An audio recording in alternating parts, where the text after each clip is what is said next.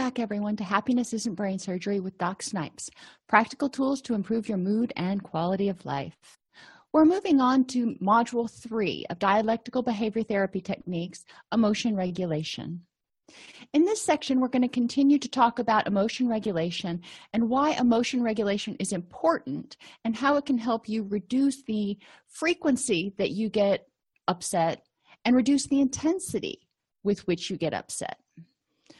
Emotional vulnerability refers to situations in which you are more emotionally sensitive or reactive than others.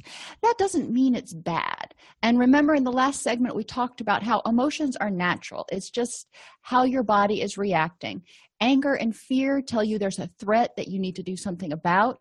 Happiness and elation and joy, that tells you that was good, let's do that again. So, generally, your body is trying to communicate with you what you need to do. Once you realize that, then you can choose what to do in the next moment. So, what makes people more reactive? Current vulnerabilities, including stress. So, think about a time that you were stressed out, or you were sick, or you were overtired. Were you more reactive? Were you more irritable? Were you more likely to be a little bit snitty or snappy with people. You just didn't have the energy to deal with anything else. So, your vulnerabilities can make you more stress prone and more reactive. Reducing those, like we talked about in Module 2, is one of the first steps in emotion regulation. The next thing that can make you more reactive is differences in the central nervous system and HPA axis, which is a bunch of gobbledygook, which means your stress response system. Your stress response system is basically designed to tell you when there's a threat. But for some people, they've encountered so many threats for so long that their body is kind of altered how they react to stress and how they react to threats. So they don't react to everything, but when they do react to something, they go from zero to 250 in two seconds. So understanding that sometimes your brain has adapted to chronic stress in order to protect you. If it got all that upset over everything, you would run too hot. You would burn out. You'd run out of energy, however you want to say it. You can't survive with that much stress. So your body's kind of turned down what it responds to and it doesn't isn't quite as aware or noticing or caring of some of the little stuff. But when it is triggered oh boy watch out. We also have different learning experiences. So if you were taught to suck it up and deal with it um, and you were and or you were taught that life throws challenges at you. So instead of being fearful of challenges, you know, step back, take a moment, figure out what the next step is, and then start doing it. You're going to have a different reaction than someone who was taught that the world is a scary place and it's uncontrollable and it's very unsafe. So, different learning experiences growing up are going to affect what you perceive as stressful and how stressful or how threatening you perceive it and the degree to which something conflicts with your beliefs about how the world should be will also make you more reactive. So if you hold on just steadfastly to the belief that life should be fair, well, you know what?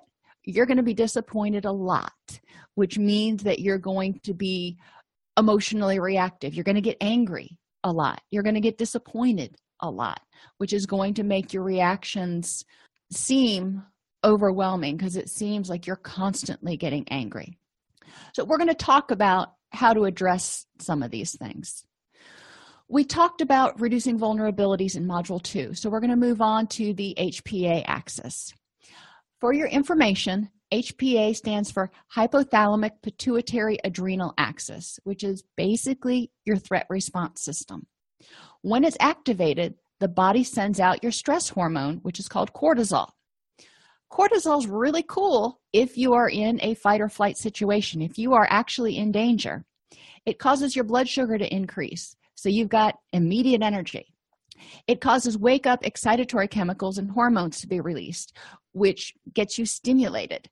Um, now stimulated doesn't necessarily mean happy. It can mean like really stressed out or really angry. You are ready to go. It also suppresses sex hormones unfortunately well i mean the good part is that your body is not thinking about sex at that point. It's saying survival is more important. Unfortunately sex hormones are really important in making the brain chemicals responsible for calmness anti-anxiety sleep and antidepressant or, or happiness. Your sex hormones are responsible for helping those neurotransmitters be available. So when they're suppressed especially if they're suppressed for a long time because you're under chronic stress you're probably going to start feeling anxious depressed and have poor sleep. So when the system's working well it's really cool because your body devotes all of its energy to fighting or fleeing and protecting yourself and not getting sidetracked with hormones and all that other stuff. Unfortunately for people with emotional dysregulation or for people who are anxious or depressed or however you want to label yourself it's likely that you've got a situation going on where you're under chronic stress. So this cortisol has just been staying in your system which has been suppressing your hormones your sex hormones and causing less availability of the happy and the calming neurotransmitters because your body always thinks there's a stress. You're staying on high alert. You can't calm down. You can't sleep well. I mean, you wouldn't sleep well if you thought that somebody was going to break into your house or if you were a soldier in a foxhole. You know that's kind of what your brain is telling you right now or thinking is going on. It's staying alert for that stress so you never get good sleep. You never are able to balance those neurotransmitters. And when you're all that on alert your body says you know it's not time to be playing games. It's not time to be happy and relaxed. It's time to look out for threats. Part of emotional regulation is recognizing that we have got to reduce our basic stress levels and that means starting to take care of yourself. Basic threats loss of control and the unknown rejection failure and death. So let's think about this. Think about a time in the recent past where you got angry about something. Did it involve a loss of control over someone or something? You didn't get your own way. Um, something happened that was unexpected. Not surprising. Rejection or failure whether it's a loss of a relationship or you didn't get a job if it's something that indicates that you weren't successful you weren't in control of the situation you weren't succeeding which also may contribute to you know fear of rejection we all want to be liked. But if you've got low self-esteem then you need others to like you because you don't like yourself. So if you've got low self-esteem then this basic threat of rejection and failure can feel just overwhelming. And death. We all have different thoughts and feelings about death and life and the afterlife and all that kind of stuff. But when something happens that could potentially hurt you harm your body harm your personal self it's natural to get angry or anxious because generally you know most of us don't want to die right now. You know we realize it'll happen eventually but not today. So when something happens that threatens your safety it's natural to feel anxious or angry. Thinking back over yesterday and that whatever it was that caused you to get angry or irritable or stressed out or anxious make a list of all those things. Most people have a minimum of 15 stress situations or anger situations a day. So think back over those things and figure out what threats they were related to. And then think you know was there really anything to get upset about? You know was it really a big deal that i didn't have control in this situation? Was it really a big deal that i didn't succeed at this the next step after reducing your vulnerabilities is starting to address the threats and identifying the ones that are real threats and actual you know potentially harmful things versus things your mind tells you this could be a threat. Because your threat response system all it is is there to tell you that there's a possibility there's a problem. It's like a, a fire alarm a smoke alarm. Now i love to cook and i'm a decent cook. But every once in a while i'll get a little sidetracked and the smoke alarm will go off. Now does that mean that there's a fire in the house? No it probably means that mom got sidetracked and forgot that she had something in the oven. Um, so there wasn't a huge catastrophe. The fire alarm went off which you know freaked everybody out but then you know they realized that there wasn't anything to get that upset about so this is what i want you to think of when you start to get upset. It is just an alarm system. Now is your alarm system tuned well or is it faulty? When people experience a chronic threat to safety and are constantly under this low current of anxiety it can cause problems. Like i said it tells your brain that you're never safe. So your brain is always on some level of alert. Maybe not high alert but some level of alert when you are stressed out just like when you're angry or when you're sad or when you're however you tend to pay attention to the things in your environment and the thoughts in your head that correspond with that feeling. So if you're feeling irritable you're not going to pay attention most likely to the cute little squirrel. You're going to see it and think that little stupid thing's going to run out in the middle of the road in front of me and i'm going to have to slam on my brakes instead of appreciating how cute he is your mood will dictate kind of what you see what you pay attention to and how you interpret it. Your brain then makes connections from these experiences and prunes away connections that are not used. So if you're not making happy connections if you're not making happy memories you're only making unhappy or stressed out memories then your brain starts to say you know this world is kind of a stressful place because there's nothing to balance out the bad give you an example. If five out of your last relationships your friendships ended poorly and one is still going what is your expectation of that relationship? Probably that it'll end badly. Now you weren't necessarily you, the relationships didn't necessarily all end for the same reason. Part of them may have been you part of them may have been the other person part of them may have just been circumstance. But your expectation is just kind of based on a global appraisal of you know the last five people left so everybody leaves all the time. How does that affect your relationships with other people and your willingness and desire to make new relationships? People who feel a lack of control over their environment are particularly vulnerable to chronic stress. So if you've been in a situation before where you couldn't predict from moment to moment what was going to happen you didn't feel like you had control. You didn't feel like you were safe. You didn't feel like your needs were being met emotional or physical. You may be more vulnerable to chronic stress. This is very true with people who come from situations where they've been abused or neglected whether it's a child or an adult. Um, those people will tend to feel more anxious and more stressed and on more alert because they couldn't predict their environment the same is true though for people with anxiety or depressive disorders.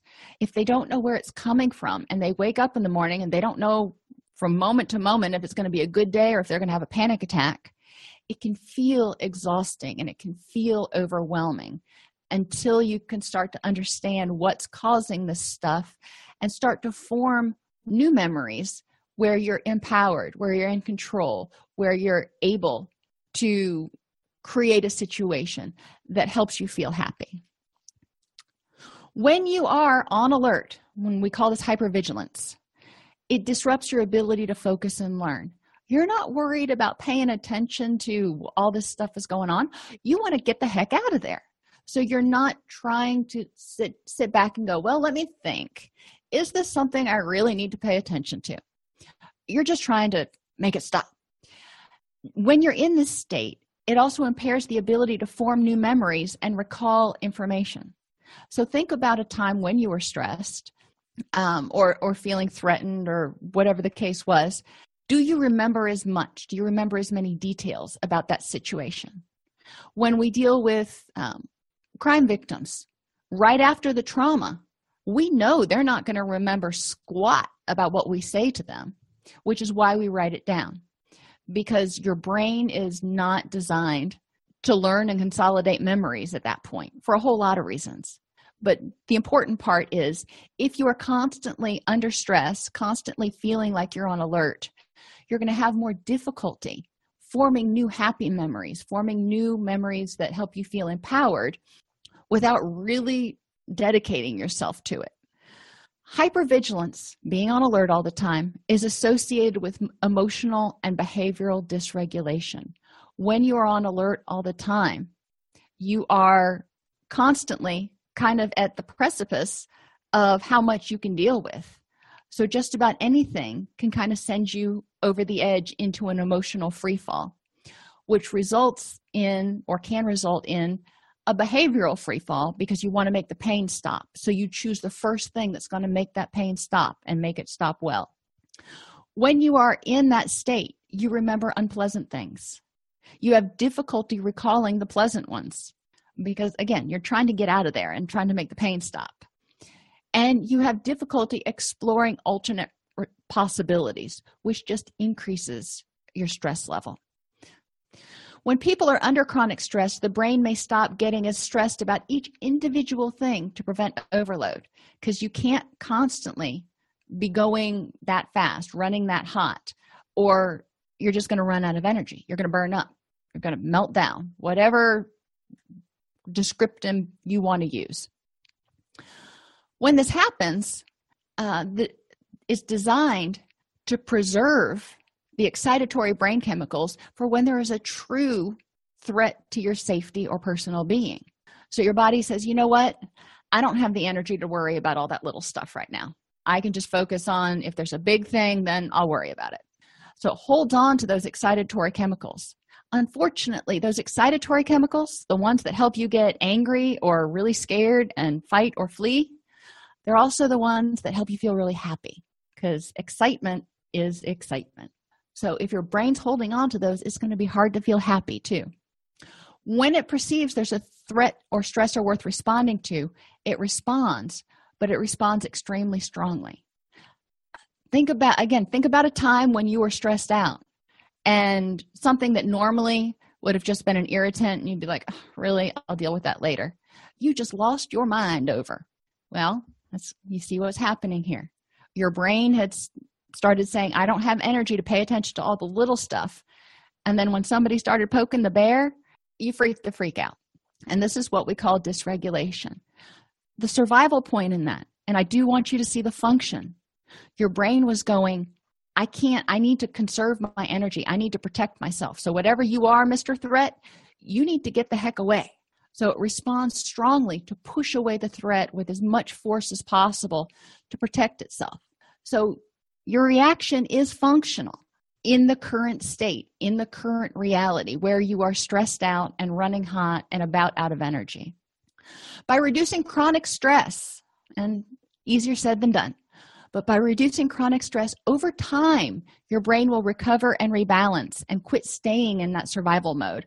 So you start noticing the little things and you start being able to feel happy and one of my old clients called it seeing colors he said in early recovery you know his his brain had been running hot for so long he, he abused um, stimulants um, that he couldn't see colors. It was all gray. You know nothing got him excited. It was just blah. But over time he started being able to see colors again.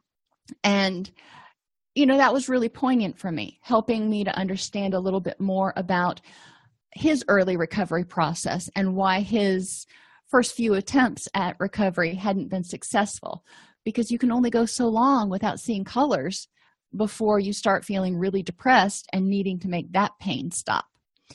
So you need to work with your doctor work with your clinician work with your spiritual leader whoever you choose to figure out how you can help yourself reduce some chronic stress and see colors start getting noticing some of the little things that might make you happy this will help you become more able to access positive memories and you'll also become more able to tolerate distress and explore stressors from the wise mind which means you'll be able to feel an unpleasant feeling and you'll have the energy to accept that it is what it is and then step back and say, All right, this is my feeling over here, and it's really awful right now.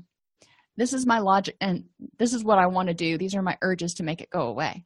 And this is my logical mind that says, My ultimate goals are X, Y, and Z, and I need to do these, take these steps in order to deal with whatever's going on.